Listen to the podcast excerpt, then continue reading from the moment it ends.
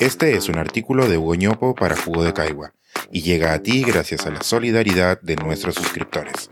Si aún no estás suscrito, puedes hacerlo en www.jugodecaigua.pe. La pobreza que no teme al comunismo. Estadísticamente somos menos pobres, pero más amargados. La historia de reducción de la pobreza monetaria en el Perú es un exitoso caso de estudio. Hace 20 años nuestra tasa de pobreza estaba alrededor del 50% y hoy está en 20%.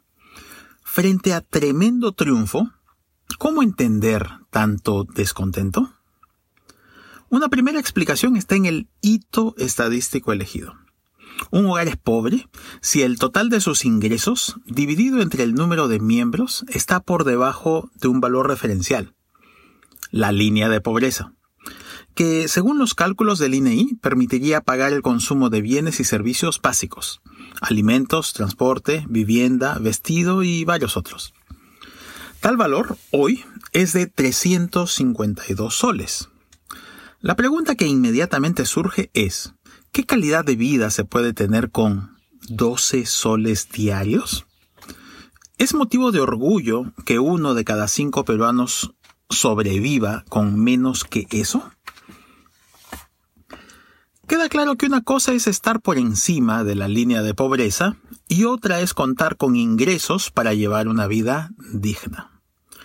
Seguramente por eso Ipsos, en su clasificación de niveles socioeconómicos, considera que los hogares peruanos en el nivel más bajo, el E, suman el 34%. Probablemente esa cifra tenga más sentido como medición de hogares pobres. Pero aún así, es insuficiente para entender el descontento. Otra dimensión del malestar debe estar, por tanto, en el trabajo, la herramienta por excelencia para la consecución de una vida digna. Por más esfuerzo que se ponga, para muchos el progreso resulta esquivo. La aritmética para entender esto es muy sencilla. Un hogar de tres miembros, donde solo una persona trabaja y gana la remuneración mínima vital, queda debajo de la línea de pobreza. Pero hay más. Como ya hemos comentado anteriormente, la mitad de los trabajadores del país llevan a casa en un mes típico ingresos laborales que están por debajo de una remuneración mínima vital. Otro factor que explica el descontento es que llevamos cinco años con la pobreza en cerca de 20%, sin mayores reducciones. Estos cinco años han sido perdidos. Gracias, gobernantes. Uno más que me parece importante. La pobreza se ha movido del campo a la ciudad. Hemos estado acostumbrados a pensar que los pobres estaban mayoritariamente en las zonas rurales. Esto ha sido cierto durante mucho tiempo, pero en los últimos años ese patrón ha cambiado. En 2013 tuvimos por primera vez más pobres urbanos que rurales. Y hoy el 57% de los pobres están en zonas urbanas. La urbanización de la pobreza viene acelerada. Ser pobre en una ciudad es muy diferente a hacerlo en el campo la posibilidad de recurrir a familiares y amigos en busca de solidaridad es diferente. Las distancias que hay que recorrer en la ciudad son mayores que en el campo. Y para hacerlo se necesita precisamente aquello que no se tiene, dinero. Además, la ayuda del Estado puede llegar más efectivamente en zonas rurales, donde ya existen estrategias de combate a la pobreza puestas en prácticas desde hace décadas. Pero todavía no contamos con buenas estrategias de focalización de pobres en las ciudades. Escapar de la pobreza en la ciudad también implica diversos sacrificios en la calidad de vida, no cuantificables monetariamente. Los desplazamientos en una ciudad hacen que una persona pierda tres y hasta cuatro horas diarias en buses, combis y mototaxis, exponiéndose a asaltos y accidentes. Sume a esto la jornada de trabajo, que por lo general excede las ocho horas. El resultado es un exceso de tensión y la imposibilidad de disfrutar vida en familia.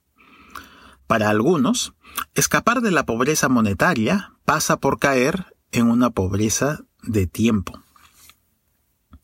En las ciudades, además, las personas tienen mayor interacción con los mercados. A la sensación de malestar frente al Estado, que sentimos desde hace mucho, ahora se suma otro malestar frente a las empresas que abusan. Ellas lo hacen tanto en su rol de empleadores como en el de proveedores de bienes y servicios. Tenemos los tristes recuerdos de las muertes de jóvenes en emprendimientos informales, las Malvinas y en empresas formales, McDonald's. En lo segundo, muchos tenemos historias de terror con nuestros bancos, grandes almacenes, aerolíneas, proveedores de telefonía o Internet. Aquí las razones para el descontento trascienden a los pobres y alcanzan a buena parte de las clases medias. Quien no tiene contactos suficientes cae en una pobreza de agencia, que limita su posibilidad de llevar una vida digna. Si este panorama les parece sombrío, déjenme decirles que las cifras que he utilizado corresponden a un contexto pre-pandemia. Algunas estimaciones indican que la pobreza monetaria subirá a unos 10 puntos porcentuales, como resultado de las pérdidas de empleos y gastos extraordinarios que se han hecho en los hogares afectados por el virus. Razones para el descontento hay, y varias. Por eso, asustar a la gente con el comunismo y pedirles camiseta va a saco roto. Comencemos por comprendernos todos mejor. Este es un artículo de Hugo para Jugo de Caigua y llega a ti gracias a la solidaridad de nuestros suscriptores. Si aún no estás suscrito, puedes hacerlo en www.jugodecaigua.pe.